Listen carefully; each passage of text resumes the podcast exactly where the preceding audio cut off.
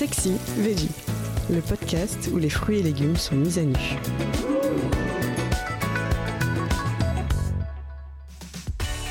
La courgette, comment éviter qu'elle dégorge trop d'eau?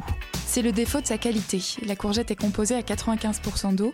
C'est donc un légume light, l'ami du summer body.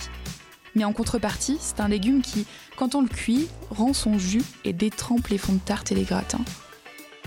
L'astuce imparable pour éviter les dégâts des eaux culinaires, faites-les revenir brièvement à la poêle dans un filet d'huile d'olive. Juste le temps qu'elles rendent leur liquide de végétation.